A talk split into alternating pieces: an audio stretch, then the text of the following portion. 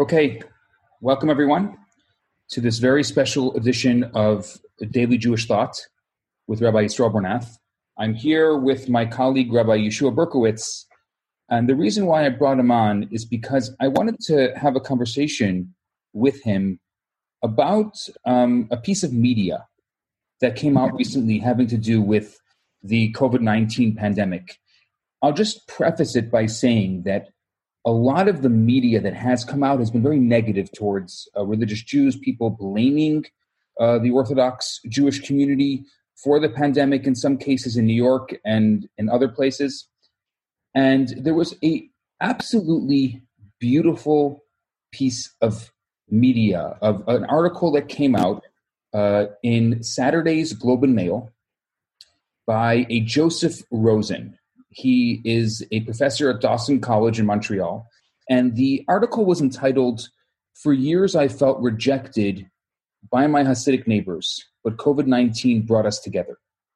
And I was literally crying when I read the article the first time. So, what I thought I'd do, and by the way, just to note, the article has 66 comments under it, which I don't know if we'll have time to go through.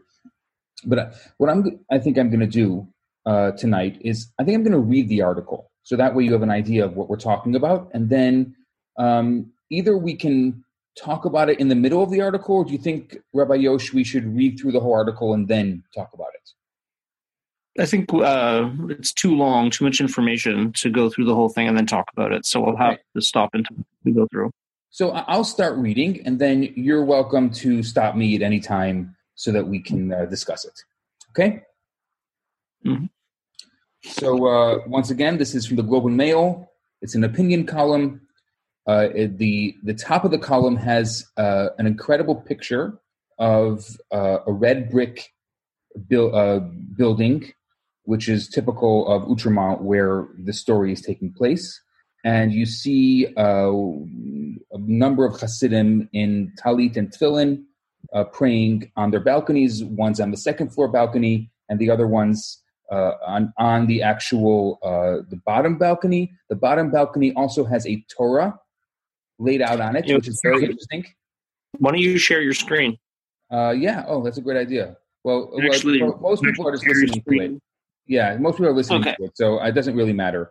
And then there's one man who you see his back, the Talit uh, in his back, and he's on the street. So you see clearly there's a, a quite a, a bit of social distancing going on, but clearly a minyan going on. So apparently this has been happening all over Outremont. Do you know anything about it more than I know? I mean, uh, just the clips I see on Twitter uh, from uh, non mostly non Jews on on Shabbos uh, taking videos and audio. Yeah, that's quite something, huh? Yeah, that's really epic, and uh, yeah, that's positive, mostly positive for now. I mean, there was also the um, they made baskets and letters and gave it to all the yeah. neighbors and said thank you for you know for uh, letting us pray outside. I also saw an incredible uh, picture where someone had put uh, a banner on their front balcony that said, "We love your praying. Keep it up. Stay safe." Yeah, like that. Yeah, yeah. So there's been, I would say, primarily a lot of positive response to the fact that uh, Hasidim in Outremont have gone to their prayer and doing their prayer on their balconies. Mm-hmm. So, uh, so, so here's the article. Sorry, I'm just got to bring it up here. Uh, I'll read a piece of it, and please, Rabbi Yosh, uh, interrupt me whenever you'd like. And uh, oh, Ruben Korb says uh, on Facebook that there have been some minyanim in in Côte-Saint-Luc as well. So that's great. So I'm assuming the primarily Jewish or religiously Jewish neighborhoods have been doing these balcony uh, porch minyans where people are social distancing since they're all religious Jews in the same block. They're able to do that, keeping with the, the, the government's laws and being able to uh, pray at the same time, which is really incredible. I will say mm-hmm. that I have not been part of a minyan in over two months. I yeah. unfortunately attended uh, a funeral of someone who had passed away on Friday, and it was the first time I had been to a number of other funerals but this was the first one that had a minyan. So they did the Kaddish, and it was the first time I heard the Kaddish in uh, two months, and it was very emotional. I was almost crying when I was answering Amen to the Kaddish, realizing that I really hadn't been to a minyan in a very long time. Yeah, the same thing happened to me on Thursday afternoon. I just happened to be driving down the Lubavitch neighborhood at 8 p.m., which is uh, prime mincha time, and uh, also have not been to a minyan since uh, right after Purim, two months. And uh, also, exactly the same thing happened to me. I'm like, oh my God, here it is. And I just stopped my car and said, I'm in to the end of the minyan. And like, well, I haven't done that in two months. And also, pretty emotional moment. Yeah, totally just experienced that this week as well. I just find there's so many things that we have taken for granted in our lives that yeah. maybe we're taking a little less for granted right now. Oh, for sure. And this is one of them. So uh, let me get to the article. Joseph Rosen. Uh, I, I, live on a Montreal block in Mile End, once the neighborhood of Mordecai Richler, which is now 50% Hasidic Jews, an ultra Orthodox sect that prays three times a day and wears black hats imitating 19th century, 18th century Polish aristocrats. While I you live know, among them, hmm? Do you know who the Polish aristocrats were trying to imitate? No, who were they trying to imitate? According to some theories, uh, Mongolian dress. Oh, oh, wow, that's fascinating. yeah, if you look at the uh, fur hats it does look a bit Mongolians. Mongolian. Anyway, I digress. Yeah. Go ahead. yeah. Though uh, fur is not very popular anymore, so fur is not popular. Yeah. So he continues While I live among them as a secular Jew, I have friendly relations with some neighbors, as Hasidim separate themselves from me and my social world. For many in the neighborhood, including me, social distance with our counterparts is nothing new. But COVID 19 quarantine protocols, while physically distancing me from secular society, have brought me socially closer to my Hasidic neighbors. Morning and night, their voices sing out in prayer. Ancient Middle Eastern melodies float through the pandemic emptied street, bringing archaic echoes of spiritual yearning to the urban streetscape. Fathers, sons, grandfathers, and grandsons it's only ever men. Cluster together on front steps, lean out from balconies, and dot the sidewalk. Melancholic songs ring up and down the street in passionate call and response, and passerby stare in wonder. After weeks of this outdoor synagogue, I see that the Hasidim have something to teach us seculars about what it means for a community to reconnect in a COVID 19 world. I think that's fascinating. Just that that comparison between the secular community and perhaps something the Hasidim, with their call and response prayer, as he calls it, have to teach the, the, the secular world. Yeah, I mean this this whole idea of getting together as a community so many times in the day or so many times in the week um, during normal times, right in synagogue, right. I remember when I first started uh, attending shul when I was a teenager. Uh, it was a new thing for me, and one of the things that struck me um, was like, oh wow, it's like so interesting seeing the same people every week, and sometimes even more often than that, and like having relationship and sharing in you know sorrows and sharing and, and mm-hmm. joy together and that was like a new experience. And so, uh, coming from the background that I did, just like him, right, the secular background that he's talking about, um like that was a new that was that's something that maybe we take for granted in the you know in the what what they call the ultra orthodox community whatever that there's just this kind of constant community around. But like that's a very big deal. Like a lot of people don't have that.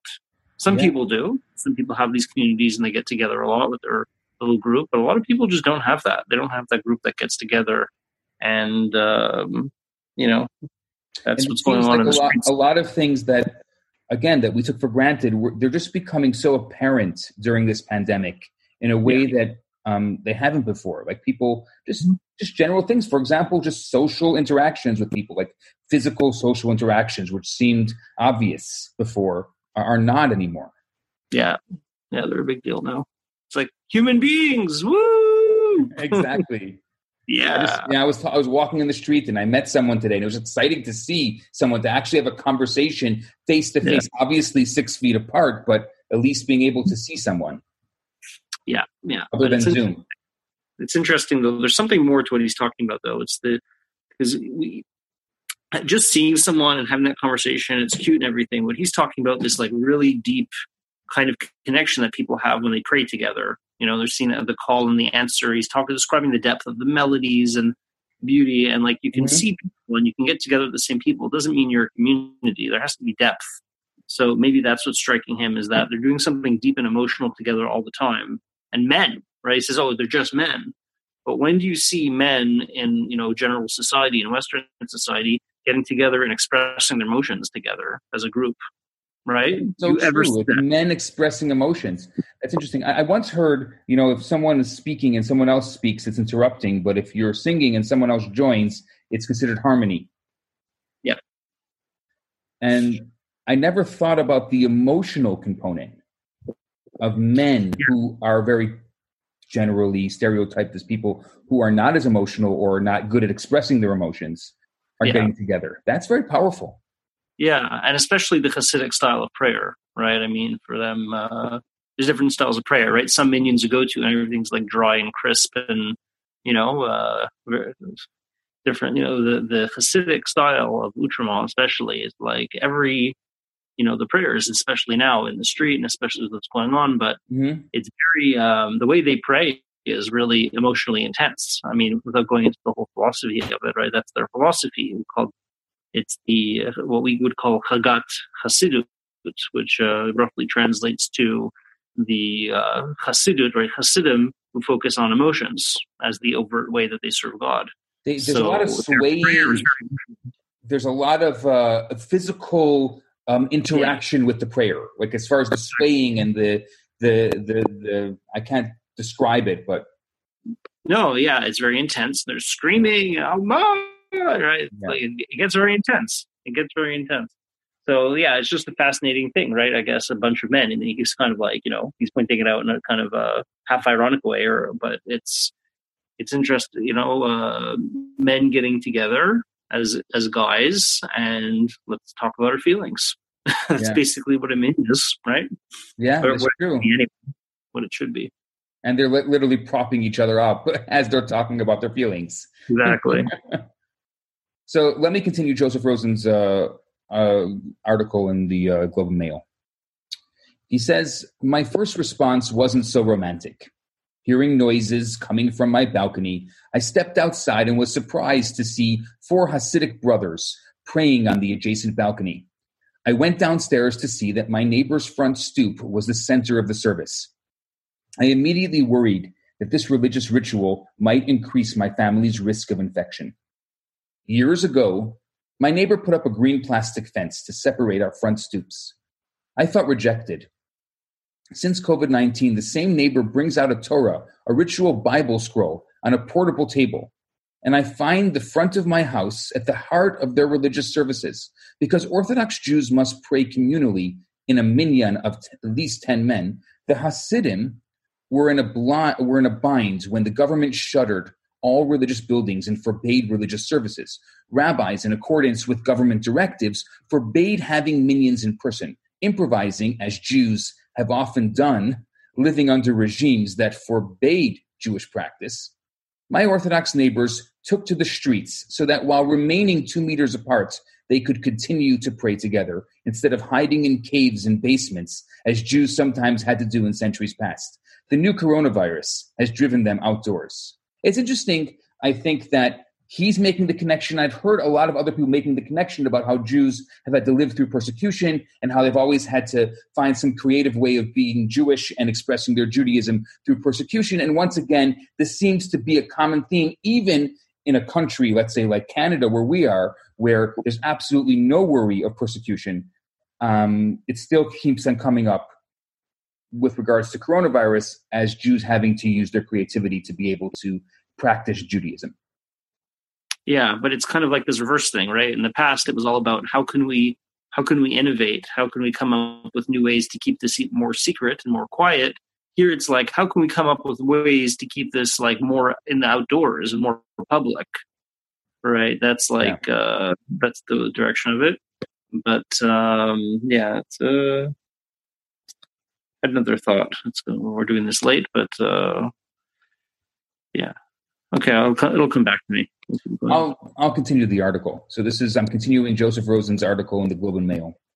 One morning, my curiosity overcame my fear as I walked out to the sidewalk when I heard them chanting. As much as I enjoy secular life, I found myself missing a sense of spiritual connection. It was cold, with a smattering of April snow on the ground. In addition to COVID 19, we have to survive what Montreal calls spring, quote unquote, together. My neighbor started praying with his son, and he watched for others to emerge from their front doors. White talit prayer shawls, embroidered with silver and blue, covered their heads. They wore tefillin, black leather boxes containing parchment inscribed with Hebrew verses, which are wrapped with leather straps onto the forehead and arm. My neighbor walked up and down the sidewalk, looking to connect with other Hasidim as they came out across the street and down the block. Silent, so as not to interrupt the order of prayers, they made hand gestures to each other, like third base coaches, holding up fingers to indicate how many were praying. My neighbor signaled to a man a few houses away who peeked into his neighbor's window. Two fingers. When they identified a minyan of ten, they said Kaddish. The prayer is recited by mourners for 11 months after a close relative dies. In Judaism, one doesn't mourn alone, but surrounded by community. Yep.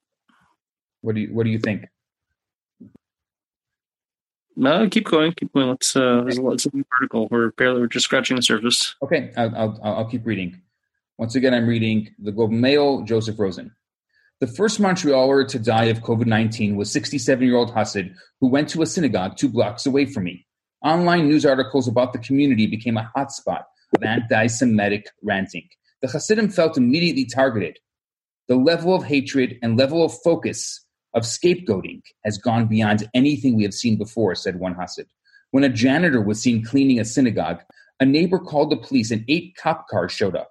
There are reports of verbal attacks on the street and Hasidim being told to stick with the quote unquote Jewish stores. A few unfortunately timed weddings, big families, and travel back and forth may explain by my co religionists. I love that term.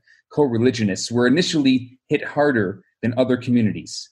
And as friends and I joked after Justin Trudeau warned against speaking moistly, energetic schmoozing might have been a factor in the Jewish transmission rate. Yeah.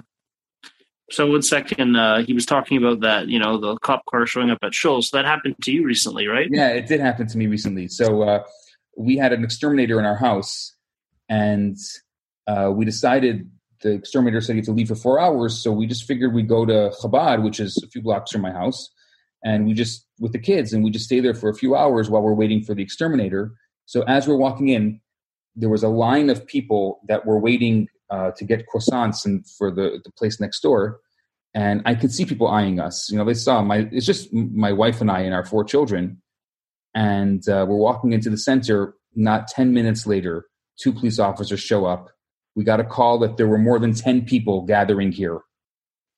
Uh, so I said, I'm sorry, it's just uh, my family and I.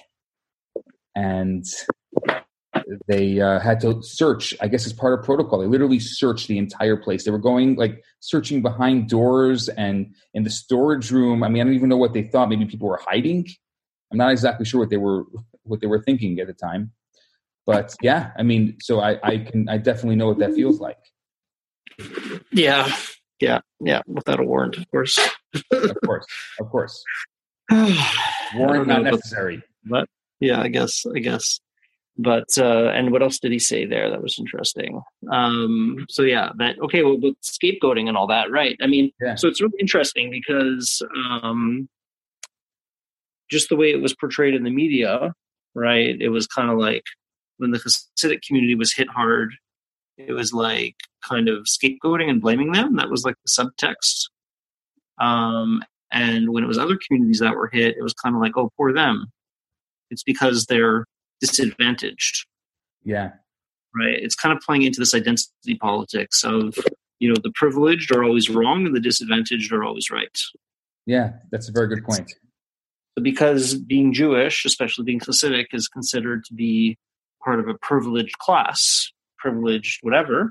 Um, so, you know, everything is always your fault because you're a perpetrator, right? Uh, whereas if you're part of a community which is considered to be disadvantaged, so you're always the victim. Mm-hmm. So you always have to play the part of the victim, and you're always being victimized by something uh, by someone else. So that's the whole scapegoating thing translated into modern identity politics. But uh, that's pretty much what's happening, and you can see it in the way the articles are written. It's unbelievable. You can compare the media, you compare articles to, and, and commentators talking about the Jewish community, talking about other communities and how they were hit, and like you'll very not all the time. There's exceptions, but you'll very often see people use a very different language, and it's actually sick. It makes me sick. Wow. Yeah. He, he continues here. This next paragraph really caught my attention. So I'm reading Joseph Rosen, the Globe and Mail. Some argue that they have been socially irresponsible, but Hasidim are not libertarian yahoos. It is their communal commitments that have made them. I take, some, what? Some, I take offense to that. Some of us certainly are libertarian yahoos. I know. I was thinking about that. You're damn proud of it. um, it is their communal commitments that have made them and potentially my front yard more vulnerable to the coronavirus. We worshippers of the secular indulge in unnecessary COVID 19 risks too. Some go for runs in busy parks, others order delivery from Pizza Pizza. My COVID 19 vices are social, ringing my friend's doorbell to sing happy birthday to their child, midnight scotch drinking with friends at two meters, and visiting my girlfriend across town at nowhere near two meters the risks we take are based on what we value most.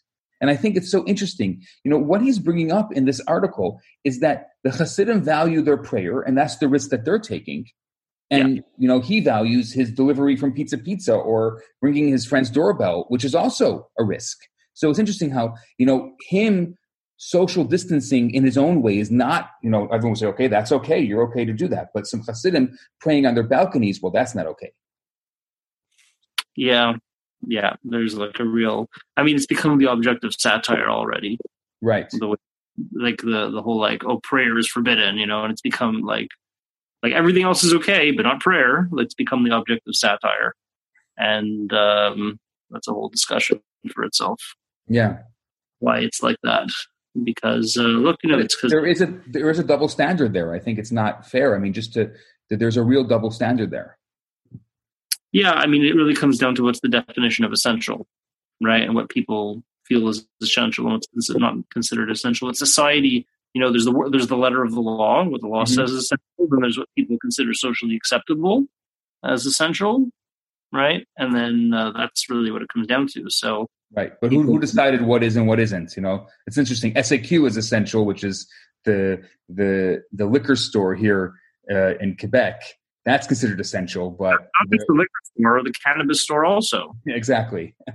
exactly. Okay, marijuana is essential, right? It was illegal two years ago. They would arrest you if you bought it. Now it's essential. Yeah. Yeah. there you go. So yeah, it's really like all with the shifting of society, right? So that, yeah, absolutely. There's a huge societal factor of what's considered essential. It's not uh, it's not an objective thing. Yeah, exactly. So uh, let me. Uh, I'm, I'm, reading the Globe and Mail. Um, Joseph Rosen. I'll, I'll continue the article. The Hasidim pray together, and my neighbors facing the green fence sing loudly right onto my stoop, potentially increasing my viral exposure. The coronavirus highlights how permeable the borders are between our bodies and how much our private choices affect everyone around us. After stepping onto the sidewalk that morning, I strolled up and down the block, seeing a Hasid every three or four houses. The silver embroidery on their talit flashed brightly in the sun, imparting a splendor one does not see indoors. One man shouted his prayer out of his open window on the second floor. I didn't understand the words, and the singing wasn't classically beautiful like the choirs in more mainstream synagogues and churches, but his voice rang out with a pained yearning that resonates in this time of uncertainty. At various points, congregants yelled so that all could hear Amen, pronounced Amen, meaning so be it. And they all simultaneously went quiet. They prayed the Amida, a prayer said silently on one's own. Closing their eyes, they turned east in the direction of Jerusalem. and began to bob up and down, swaying back and forth. Their fervor infected me, and I took a moment to stand in the stillness of the morning, feeling the weight and uncertainty of the pandemic that led to this outdoor synagogue. So many things seem less important, and something, although I'm not sure what, felt more important. They know what they're praying. I don't. They know what brings them together. We don't. To what will we seculars say, Amen? Right. So, what he's talking about there is this idea of what makes a society into a society.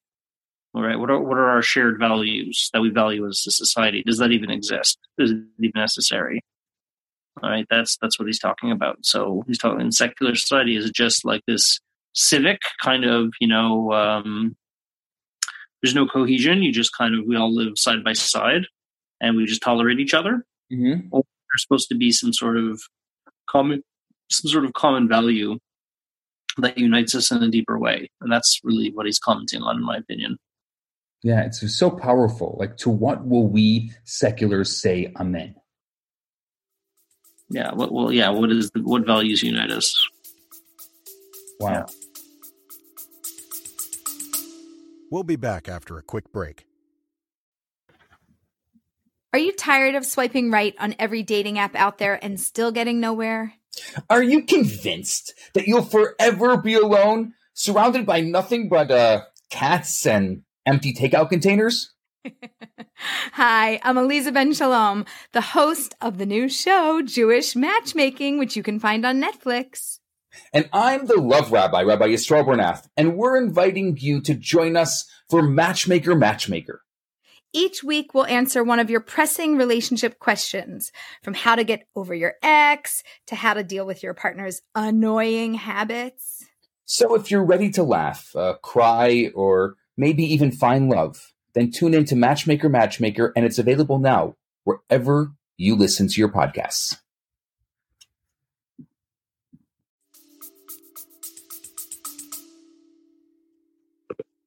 Wow. I'll continue the article. Mm-hmm. On Saturday morning, the Jewish Sabbath, I decided to join their minyan.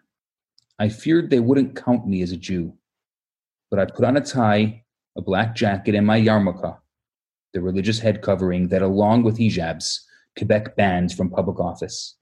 They saw me with surprised but welcoming eyes.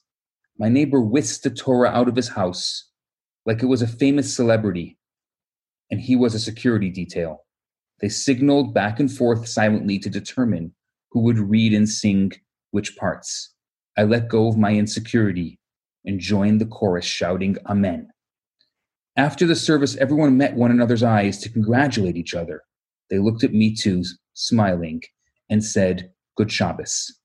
Infected by their communal warmth, I felt connected to these previously distant neighbors. Later that afternoon, walking down the street, I asked a Hasid. We need to we, we need to stop there for a second. Okay, sure. So I want to I want to talk about this. I want to talk about this. This is really interesting, right? So this is the whole thing about um it's the whole okay, right? The this whole commentary on uh and you know I think it also comes up in the comments a lot uh, over here, and you know, I think was, you you posted this on Facebook. It was somebody's first comment, actually, some random dude from some Quebecois dude, right? I just happened to read it on your on your Facebook, Rabbi. Comment just like, oh, they're finally decided to. It took COVID nineteen to get the Hasidim to socially integrate, mm-hmm. right? Yeah. And, and so that's like a big thing, you know, amongst the big complaint French Canadians, you know, who uh, who are like really friendly, I guess, and you know this whole joie de vivre thing, and uh, they're like these guys are really unfriendly right they don't they don't look at us they're like kind of unfriendly yeah there's definitely so, that, that you see that a lot in the media and in general the trope is that the Hasidim are unfriendly towards their neighbors in Outremont. Yeah. Yeah. And and you know the assumption is they're unfriendly because they look down on everyone else. Everyone else isn't holy enough, isn't pure enough, You know, so they don't want to look, they don't want to know, they don't want to have any outside influence. And you know, I'm not saying that that's completely untrue. I can't, uh, you know, but I, I would question, you know, what he's experiencing here. I would question how much of it is Hasidim trying to distance themselves from everyone else because they feel they need to reject everyone else, Mhm. and how much of it, that how much of it is that they feel that everybody else is going to reject them. Oh wow. They So- know that. More to You that. know, when what? Speak more to that, please. Yeah, I mean, just look, look. I know for myself, and you know, uh, you know that you look different. You know that you know you don't fit in the way you look, and and uh, yeah, to some extent, fine. You know, you want to, you want to, you know, there's this idea of keeping keeping the walls up.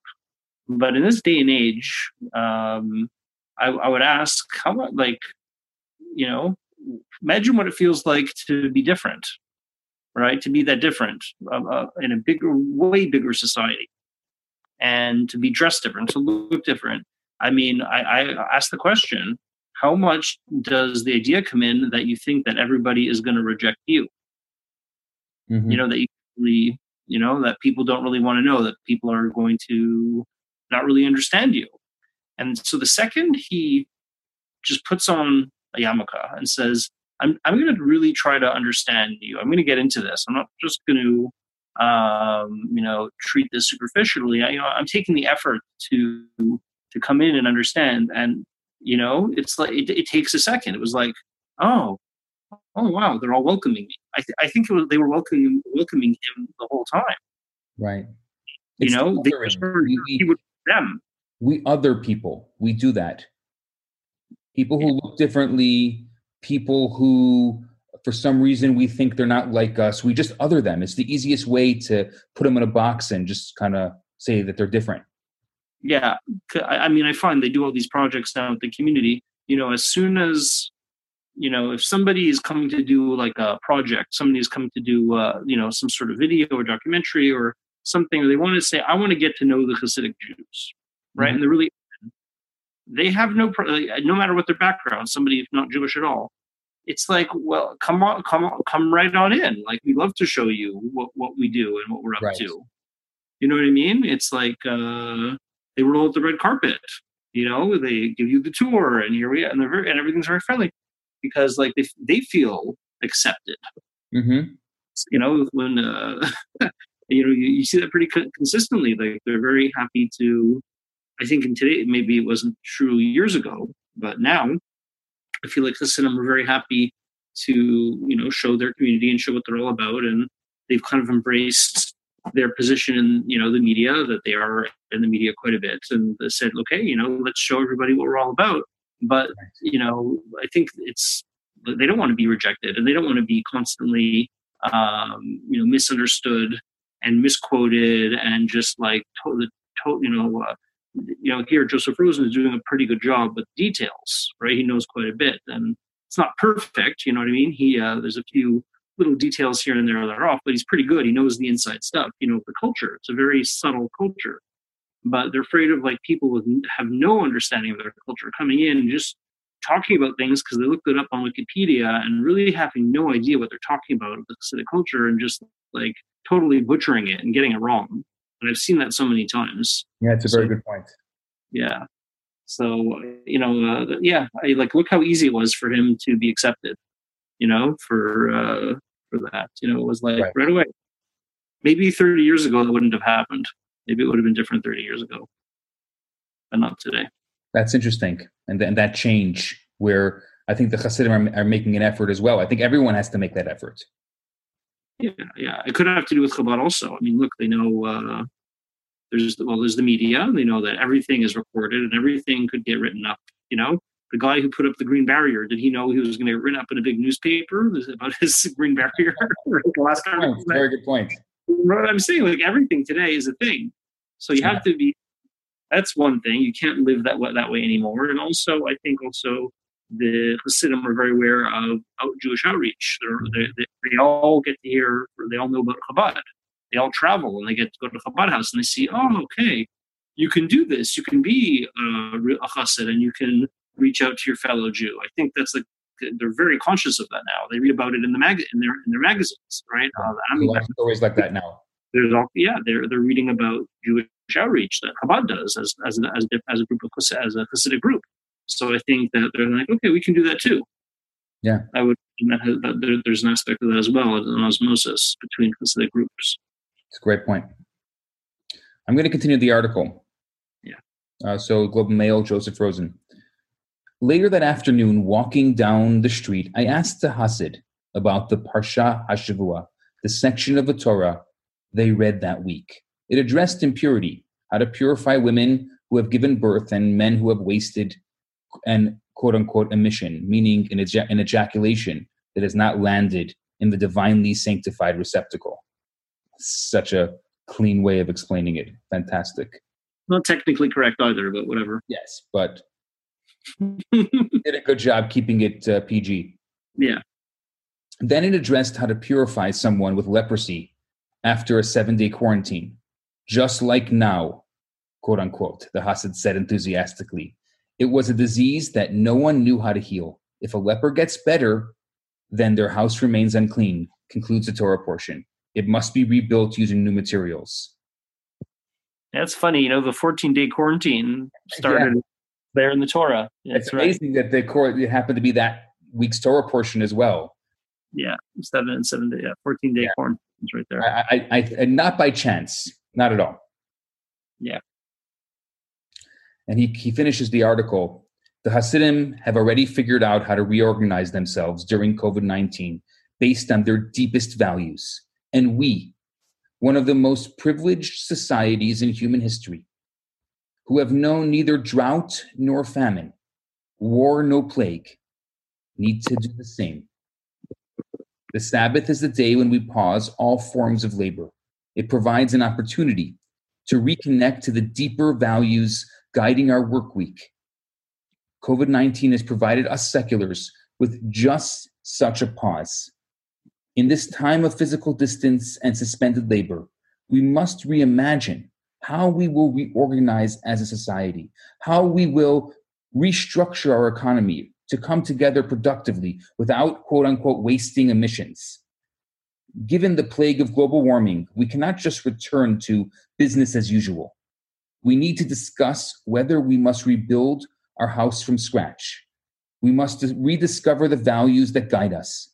This is the conversation we need to have now, passionately, but not moistly. The end of the article. I love how he finishes it with moistly. Yeah. I, when I heard Trudeau say that, it was, it was quite funny the first time as well. When I when I heard it moistly. I love the song. In great song. general, I really like descriptive words. So anything that's like moistly speaking moistly. Okay, it's a great song. Um, any yeah. closing words. What? Any closing words uh, on the Yeah. article? What to talk about? I mean, it's just So you know, much. it's beautiful. It's really beautiful how he says we. He starts talking about the Jewish people Mhm. on Shabbat. He says we. He Yeah. really identifies with it all of a sudden. That's like a big change in the article. Is like, wow, this is like real. Like this is something. You know, when he, he it's this huge change. He says he when he says that amen, right? When he joins in for the first time, and it's just like you know, we rest. Like who? Like we rest. Like he he, he includes himself, Yes. right? Like that's huge. He's recognizing the value. He's looking at the parsha and he's saying, "Wow, this is talking about today, right? This Yeah. is connecting my values and what I'm doing today, and like you know, global warming and like issues that are like on the top. Like it's like oh, you know, there's some chassid in the street who's like telling about the portion from thousands of years ago. He's like, oh, okay, it has to do with right now. You know, I can, I, it's it's relatable. So like that's really cool, right? And this chassid is like teaching stuff on the street. Um, yeah, I wonder how they how they had the conversation about emissions. I don't know, did the guy like tell him about that in the street, or did he have to look it up after? randomly on the street. Somehow doubt it. what You know, like- talk about on the street with your neighbors? Yeah, exactly. I'm sure that didn't happen. Uh, the rest of it, maybe. Yeah, the rest of it. Yeah, sounds but like, it sounds good for the article for sure. no, no, no, just like that. I'm sure the guy didn't like tell him about it. You know, like the most interesting part of the parsha, you should know. You know, He probably, as they were reading the Torah, he probably was reading along in whatever version of the Torah he had in his Yes. house, and he was like, "Oh, that's interesting. I'm going to include that one." yeah, exactly. But uh, no, yeah, but that there you go. Even that. So he's seeing like every little thing, right? This idea of not wasting something precious, you know. So there's just every little idea, every value that he's connecting, right? These common values that he's reading in the Torah, and he's saying, "Wow, you know, this is actually something to think about for today." Like, I wonder when the last time he read Torah was.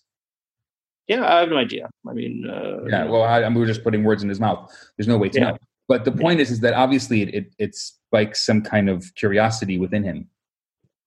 yeah. So um, yeah. Anyway, did you want to read some of the comments? Uh, Mm, you can read some of the comments if there's anything that uh, sticks out in your mind. There's 66 comments. Um, there's a lot there, good and bad, yay and nays there, quite a bit. Okay, so give us a yay, give us an A. Let's let's let's pick it apart. Why don't you go for it? I'm not. I don't even have it in front of me. Oh, you don't have it in front of you. Okay. Um, Mm, yeah. So the first, uh, the first one uh, was from actually an hour ago. Why did the author or editor not talk or show pictures of 50% of the Hasidic population, namely females? How are they coping? Are they allowed to out of their residences? Are they allowed to go to hospitals if they think they have COVID 19?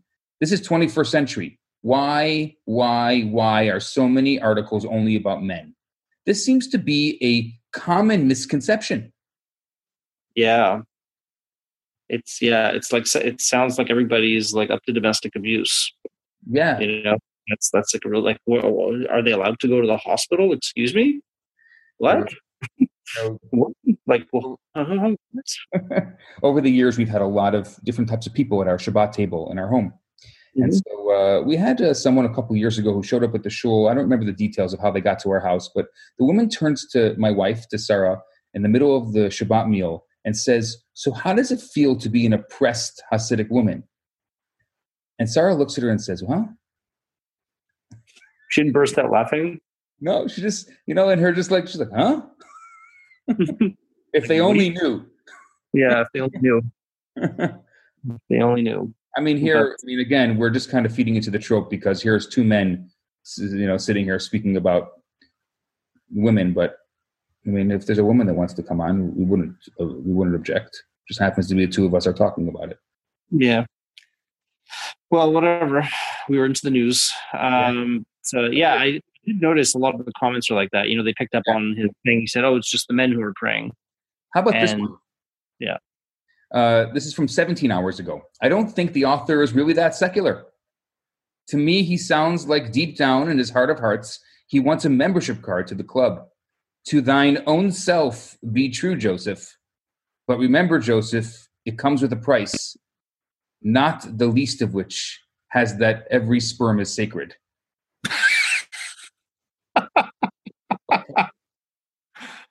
well, now, Yeah. Uh, here's an interesting one from 19 hours ago.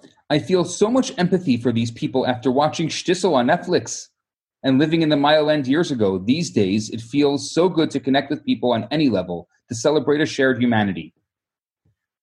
There you go. The power, the power of Shtisel. If you haven't watched it yet, then go and bloody watch it. It's a masterpiece. It is the first Hasidic show about nothing. It's not about nothing. It's fantastic. It really is. It's just, it's It- It's the power. I've heard incredible stories of people going like 180 degrees Really. based on Shtisel. Yeah, actually, Olga, who's in our community, told me about something she knows. That's a, Uh, that's really amazing. I, I was I was sitting there watching Shtisel and thinking to myself, my entire education, all of my years of rabbinical school, have prepared me to be able to watch Shtisel without subtitles. Yeah, that's right. L'chaim Just because you have to know the Yiddish and the Hebrew, like there's so many, there's so much innuendo, as you they call it, in it. Yeah, yeah. Is you have to know understand Israeli culture. You have to get exactly. somebody back and yeah, it's pretty one, good. One day we have to do a podcast just um, uh, on Shtisel and analyzing it and talking about it. More than a podcast, we're doing a, a people for a long time. People have wanted to do a class. Maybe we'll do it next week. Yeah, let's let's do a class. That would be great. A class on Shtisel. Yeah. Here's another uh, comment. Great article, well written in a creative fashion, but also very informative. It makes one feel blessed that we live in a country that condones this type of lifestyle and way of worship. I love that.